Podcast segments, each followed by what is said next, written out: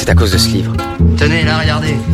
L'armoire à livres Venez, mais venez, venez. Par là, ce sera mon bureau et ma bibliothèque. Tu vois ce livre? C'est un classique. Corinne Tardieu.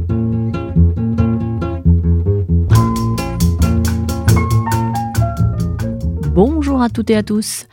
Aujourd'hui, Naufragé cherche la mer. C'est le titre du livre de Pierre Goujon. Naufragé cherche la mer fait le portrait tourmenté d'un homme dont on ne sait rien, sinon qu'il est peut-être vieux et abandonné par les siens dans un ailleurs insolite. L'endroit est devenu pour lui une île imaginaire, peuplée d'êtres bizarres dont il tente de comprendre les mœurs et les codes. Au fil du récit, le héros se raccroche tant bien que mal à l'idée obsessionnelle d'une mère libératrice.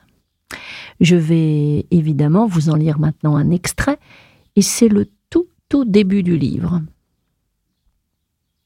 Mathias avait le sentiment qu'on l'avait abandonné, là, sur une île déserte. Île déserte. Ou alors c'était une illusion. Il regardait autour de lui, il cherchait la mer. Mais de l'endroit où il se trouvait, un tertre herbeux, assez haut, bordé d'arbres, ce n'était qu'une étendue infinie de champs, découpés en parcelles aux multiples couleurs qui apparaissaient. Il est vrai que la ligne pure de l'horizon, marquant au loin l'extrémité des cultures, était ambiguë. La limite qu'elle traçait cachait-elle d'autres champs, des bois, des villages, ou n'était-elle en réalité que la limite derrière laquelle la mer enfin devait se rendre visible?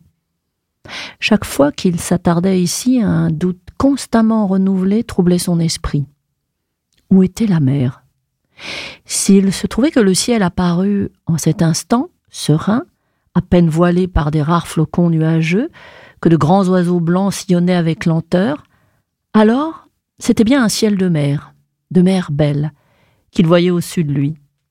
Si un léger vent faisait frissonner les êtres et les bouleaux, alors c'était bien une brise douce qui agitait pour lui d'imaginaires voiles et remuait d'invisibles haubans.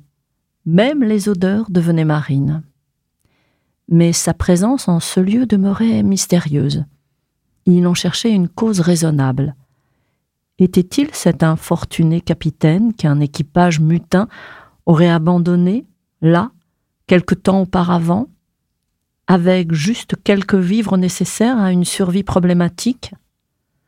Ou n'était-il qu'un navigateur solitaire qu'une avarie fatale aurait jeté sur ce rivage en toute malchance? Ou alors, et il jugeait la chose peut-être plus vraisemblable, n'avait-il pas vécu un impensable naufrage, avant, en un temps plus ou moins ancien, ou même indéfini?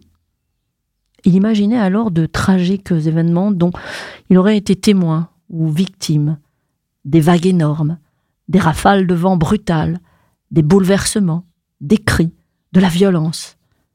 Un radeau rudimentaire l'avait peut-être déposé sans douceur sur une plage rugueuse. Il y serait resté longtemps, sans connaissance, jusqu'à ce que le flux froid de la marée le réveille et le ramène à la réalité, une réalité insolite, une brise fraîche, son corps mouillé, ses pensées tumultueuses. Et après, une marche peut-être titubante, il serait enfin parvenu à atteindre cette motte salvatrice qui surplombait le monde. Le monde. Mais où était la plage? Où était la mer? C'était Naufragé cherche la mer de Pierre Goujon, avec un clin d'œil particulier aux éditions Y de Saint-Nazaire. Bonne lecture et bonne écoute sur Sun. L'armoire à livres, tous les mardis sur Sun.